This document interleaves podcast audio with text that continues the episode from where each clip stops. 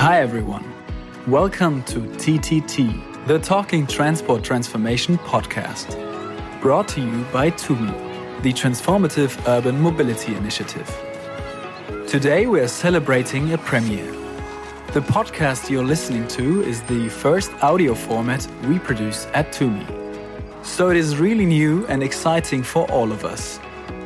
To honor this premiere, we have picked a topic that is among the most pressing in the transport sector right now green recovery after the COVID 19 crisis.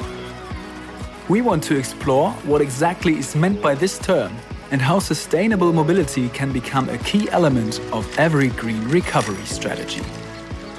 To do so, we invited Dr. Jörn Richert into our virtual open street, where my colleague Lena sat down with him and had an enlightening chat about the crucial role of cities in the sustainable transformation of mobility, as well as the newborn popularity of active mobility and possible future business models of digitalization.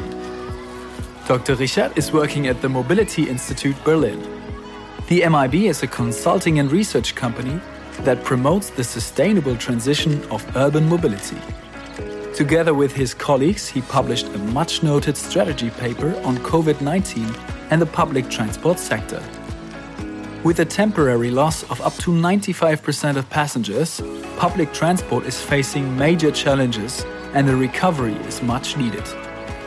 So let's listen in what solutions for a green recovery Dr. Richert brings to the table.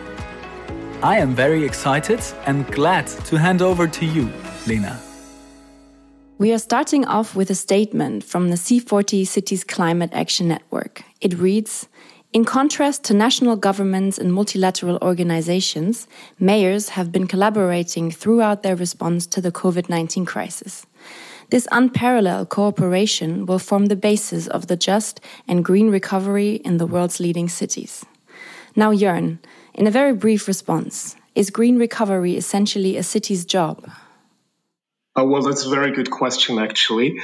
Um, I would say not exclusively. Um, states obviously have a very important role to play in all this. Um, they, they are the ones who, who have to set the overall uh, legal framework, and also they are probably the ones with uh, more financial capacity, so they, they play an important role in, in setting incentives. Um, that say, said, uh, cities are extremely important because um, cities are these places in the world where many, many people live, where you have a really high population density. Um, and that comes with a lot of risks and opportunities. The risks obviously concern risks of infection when we talk about uh, COVID 19 or SARS CoV 2. Um, but they also have a certain risk profile when it comes to public transport or transport in general concerning uh, road safety, air pollution, um, and so on and so forth. At the same time, you see great opportunities um, in the more general area uh, that concerns medical treatment, education, no opportunities, jobs. And in transport, uh, they actually have great opportunities in making mobility and transportation greener because you have such a great density. Um, so you can use public transport systems much more effectively than in more rural areas. Um, and also, new mobility offers often uh, focus on these cities. So if we ask if green recovery is a city's job, um, it is to a very important degree because this is where you have all these risks and opportunities and uh, based on that, this is where you should take the decisions to to avoid risks and and and realize those opportunities that you have. Great. That's a very interesting point you just raised. And I think it's an ideal Kickstarter for this conversation today. So just let me say briefly, Jörn, thank you so much for joining us in this open street, as we like to call it, and to discuss with us a bit more about the COVID 19 crisis, its effect on the transport sector, and especially the question for green recovery in the transport sector after COVID. To get you um, a bit more to tell us also about the work that you do at the MIB, I know that you've classified different phases of the COVID 19 crisis. Um, and I was wondering right now at this time of speaking, What phase of the crisis do you think we're in, and what does that mean for governments and cities? So, what we did in our work is we, we basically came up with three different phases. The first uh, is an immediate crisis phase. This is what we've seen at the beginning of the pandemic. Um, as a second phase, we uh, defined a calibration phase um, in which the numbers of infection go down, um, but there's this always uh, existing risk of, of, of, new infection waves, um, and in which society has to um, ha- has to calibrate their response to the crisis. And then in the end, there's the conclusion phase where um, hopefully the crisis will be overcome as an Im- immediate phenomenon, but at the same time, we'll see long term effects on society, life, and transport. Um, when you ask where we are in these phases, it's it's pretty hard to tell because it's a very local thing. Uh, when we look at Germany, we surely entered this calibration phase where um, the immediate crisis, the first spike of infections, has been overcome, and now society is struggling with uh, with basically doing everything um, to avoid a second wave of infections. Um, but then, if you have a look at the global landscape, um, many countries are probably still in, in the first phase or even in the grow up phase of infections. And I think that goes together with um, the challenge that in, in, many places, either politicians don't want to test as much as it would be necessary, as, for example, in the United States, or other states might simply not have the capacity to test as much as, as necessary to actually get good numbers. So um, there's like quite different developments, and then in the end, we sometimes just don't know because we don't have the data on it. Right. So let's assume for those places around the world where cities or regions are already in this calibration phase, where they have to consider how they will move on post COVID, how they will deal with the effects that they're witnessing, and how to best address these. A term that's been very prominent in this regard is the green recovery. So we know the EU has been uh, very strong on this topic. Uh, they've incentivized and encouraged EU member states to really focus on a green recovery. And I think maybe not all of our listeners are so familiar with this term. Maybe in, let's say, three sentences, I'll give you some more if you want. But what is your understanding of the principle of green recovery after COVID 19, especially in the transport sector? Um, for me, green recovery would mean uh, first that we cannot simply try to reinstall the things as they were. So we had this system um, that was running uh, more or less well, depending on where you were. Um, uh, but that had, in terms of environmental implications, uh, obviously a problem with uh, with climate change, also with local um, environmental uh, impacts. So, the first sentence would be, "Don't go back there." um, the second is that to actually go somewhere else. And we can go somewhere else because we have this window of opportunity right now where things might be possible that otherwise won't be possible. Uh, we need political and economic incentives um, that steer towards an economic recovery um, that focuses on a world that we want to live in. Um, so that for me would mean um, a more sustainable world, also a more equal world. And if you put these tremendous amounts of dollars and euros and other currencies into the economic system, you should make sure that you use them wisely in a way that makes us end up in a better place than we would have otherwise. And um, third sentence, I think if we do this right, we might indeed create a new normal that is, um, in many ways at least, better than that what we had before.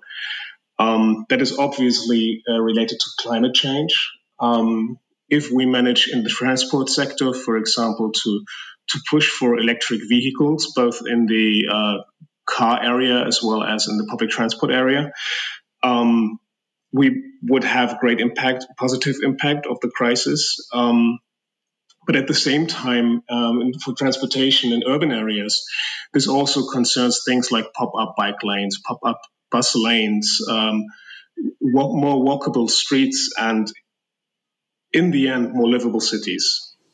Right. So, your advice to not go back to business as usual, as we've seen or as we've um, dealt with in the transport sector before this crisis, it also means supporting different modes of transport that create, in a way, more equity, but also have environmental benefits, if, if I'm getting you correctly. Yes. And I'm just wondering because I know we've seen a lot of cities um, creating these pop up bike lanes during the COVID uh, 19 pandemic while we were still in a lockdown. We were trying to get people to isolate from each other or at least socially distance from each other. Are there any cities or any governments that you've witnessed in the past few weeks or months who have really already taken the step of making these intermediate measures or short term measures into a, a, longer perspective so that where they've taken what they've done in the immediate crisis and kind of paved the way for a new understanding of mobility after the immediate crisis? I, I think people are working on that. Um, I would, in some sense, maybe uh, challenge your question by turning the perspectives long term and short term around a little bit. Oh, please do, yeah. Uh, because I feel like um, those cities perform the best at the moment who already before COVID had a very visionary outlook on their mobility systems. So if you have a look, for example, at Bogota in Colombia or Paris in, in, in France or even Berlin, um, those were cities who had plans of how to how to revolutionize urban mobility already before this whole mess started. Um, um, so th- they had a visionary approach, and this approach, I think, allowed them to, when it started, to be really quick uh, in doing the right things. Um, obviously, uh, the MIB is situated in Berlin, so our we, we, like during the course of, of producing the paper that we wrote on this, we talked to many cities, but then obviously um, we, we are, like most of us are living here, so um, we witness firsthand what happens in Berlin, and there has been a debate about in, increased bikeability in the city for for years, and um, it is quite amazing to see what has happened during the pandemic with uh, like tremendous amounts of pop-up bike lanes being built but this is not like an immediate decision. This builds on on this this previous discourse that has been there. So um, I, I think it's never it's never too early to start developing visions. And um, the, the people who have been acting now they, they knew what they were doing even before the whole thing started. Right. I think that's a very important point that you're addressing. So, the question of how much was transport already on the agenda for a specific city or a government when the crisis hit, that you say that also affected the way in which it was then addressed in the immediate crisis situation, but also in the slowly um, developing aftermath of this crisis. And I think uh, a lot of the feedback that we've received at TUMI from partners all around the world was also that in some places transport wasn't really part of the of the first-hand response areas within the crisis. So, uh, of course, the the whole healthcare system was at the forefront when COVID nineteen caused lockdowns all around the world. Um, but we do know of a lot of people who have advocated for, you know, immediate measures in the transport sector, which sometimes were slow to be put in place. So I'm wondering if the question of how much a city already is working on sustainable transport before the crisis will determine how well they move out of this crisis. Especially because if you look at, for example, um, incentives placed by the EU, um, what they're investing in, in transport projects, how they are showcasing that this is an important area, I think there's a lot of emphasis placed on the sector, yet we don't have a one size fits all plan for green recovery in the sector. So we can't really go to cities and tell them, look, you just do A to Z and then uh, you will get out of this crisis. So, what, in your opinion, would be a good advice for cities to find their own way of supporting green recovery within their transport sectors? Yeah, that, that's that's a very interesting question. Um, first of all, I think there is something like a standardized way in Europe, which which is these uh, sustainable urban mobility plans, um, which have been set up as a framework or as a process to design. Uh, city level strategies but the problem with those is they're they're obviously great and it's it's great to standardize this process to to to ensure quality over a broad scale of cities. Um, but they're also quite slow, like too slow for, for the current situation. If you need impact in, I don't know, one or two or maybe four weeks, you can't implement a whole sustainable urban mobility process plan- planning. Um, so that that's a little bit of a challenge. And second thing I think is it's really hard to get a one size fit all solution because cities are so different. They are different geographically, they are different socioeconomically. Um, so I think it's that that's like sort of going back to your, your your first question. That's maybe the major reason why cities have such a great role to play in all this um, they are very specific places with very individual characteristics um, for themselves. Um, so they they should they should basically build their own strategy. And if you ask how can you do that in a way that actually makes sense, uh, particularly at the moment, uh, my response would be that you have this diet of on the one hand you have the vision and on, on the other hand you have pilots. And i think those should be developed in parallel. So on the one hand work on where you want to re- really want to go. Um, develop a vision on how you think your urban mobility system should look like in 10 15 maybe 20 years. And then on the other hand don't wait forever to to deduce a coherent set of measures, um, a very long list of measures, but pick out those projects which push you into the right direction quickly and then just start. Mm-hmm. What role do you see in, in that process for um, intercity cooperation? So I, maybe you've heard of the C40 Global Mayors COVID-19 Recovery Task Force. That's a group of mayors who came together to really, you know, exchange their experience on the crisis, work together on on finding solution. While still, all of them, of course, will go back and implement a sort of tailor-made a version of that in their own city. But how important do you think it is that mayors, especially, come together and discuss what they've experienced and where they want to move on from here on out? I, I think that's tremendously important. Um, contradicting myself a little bit here, um, I said that each city is special, and that's that's obviously right. But at the same time, um, you have certain cities with similar profiles. Um, a very very simple thing is like how like sort of are you is your city built on a mountain or very close to the sea in a flat area right? Um, that has tremendous implications for your transport systems. So there will be other cities that you can exchange experiences with um, in a very good way. And i think it's important that cities themselves actually have these interchanges because they share the experience of governing a city. Whereas federal governments or state governments more general um, they might be a little bit detached from the realities of governing a city. So if this would be a pure interstate debate, I guess that a lot of the like more subtle things and the more valuable information for cities would get lost. In that sense, it's it's tremendously important that those cities actually sit together, talk to each other, learn from each other, exchange best practices, um, and start making things change for the better. Yeah. If you've, because you've touched also on um, the question of national governments right now, and something that we've, of course, witnessed quite a lot that they're not capable to speak on the situation in, in every city within that country.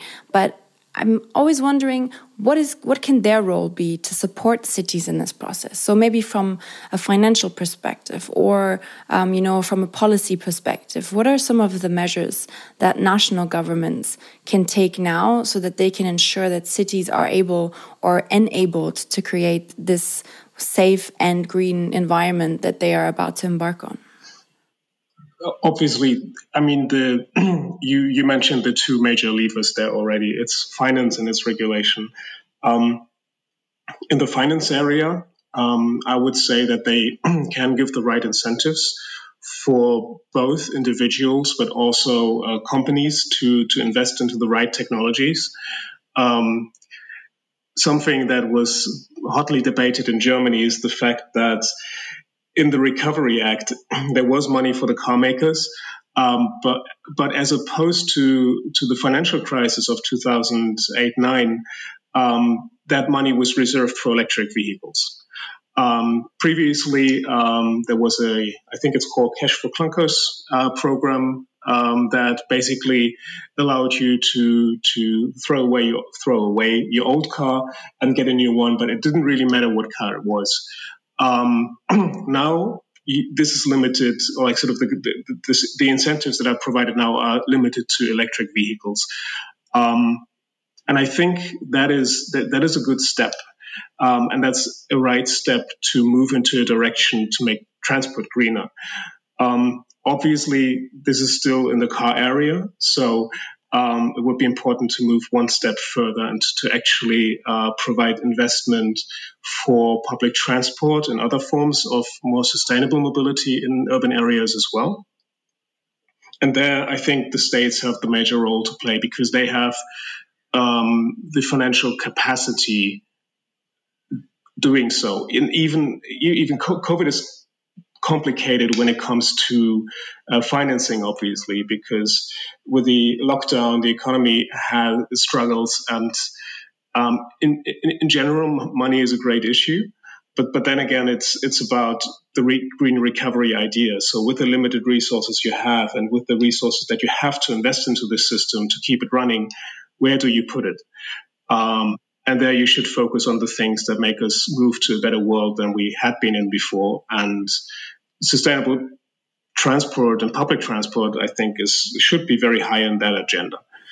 Absolutely. And I think that is something that you've mentioned in the beginning already to say that it's also kind of opened a window of opportunity that where we have to spend money now on recovering, so might as well spend it in the right places and incentivize the right um, technologies or approaches to, in our case, mobility. But there's also so many more issues within cities that now need to be addressed in order for them to recover in a green way.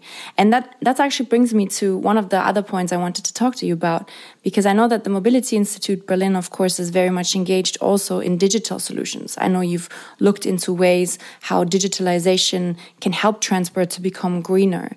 Is that something that you see right now in this current crisis as a connection point as well? And maybe do you already see it happening in certain cities that we've become a boost in digital solutions for, let's say, public transport or shared mobility, as we've seen, for example, for paying, you know, uh, cashless in stores, which I think has gained a tremendous push during this crisis? Um, yes, obviously. I, th- I, think that digitalization will play a very important role in fighting the pandemic. Um, and I think you see a lot of discussion, you see a lot of push towards e ticketing, for example, uh, which would sort of be the, the public transport equivalent to cashless payment.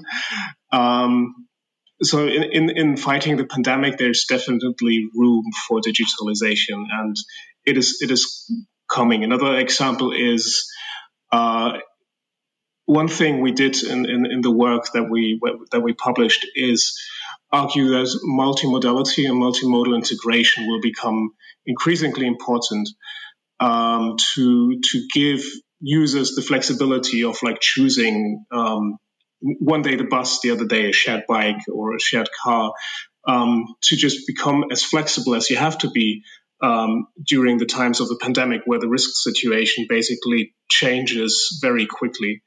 Um, and this area has been of great interest in our com- uh, conversations with cities afterwards. So this is probably the area of the five things that we uh, wrote down that was um, of, of, of, most interest. So the five things would be expansion of public transport offer, multimodality, easy and simple pricing schemes, digitalization, and agile organizations. And this interlink between multimodality and digitalization was uh, probably the thing that cities wanted to talk about most and were most interested in. So definitely yes. That's an interesting mix of uh, of areas to take action in, and I think we'll be very much looking out for um, additional work that the Mobility Institute is doing on this topic. I'd like uh, to ask you to keep us up to date on any new uh, ideas or any new developments um, with regard to this COVID 19 crisis. And um, I'm looking forward to maybe picking up this discussion once we're a bit further on in this progress again. Um, sure. Thank you so much for joining us today, Jörn. It was great to have you as our first uh, Me podcast talking transport transformation guest. Um, hope you enjoyed your time here, and uh, I'm sure there might be some more questions redirected your way from our side in the near future. Great, thank you, and ho hope hope to talk to you soon again. Thank you, Jörn and Lena, for these interesting insights into the topic of a green recovery in the transport sector. We hope you all enjoyed this premiere and you'll tune in for the upcoming episodes. We'll be releasing a new episode every two weeks covering diverse topics of sustainable mobility. In the meantime, we invite you to subscribe to this channel and also follow us on Twitter, Facebook, and YouTube. You'll find all the links to the TUMI platforms and our website in the description box. If you have any questions, comments, or topic recommendations, feel free to leave a comment here or send us an email. This podcast has been recorded on August 18, 2020 and brought to you by TUMI. Thanks for tuning in and hear you next time.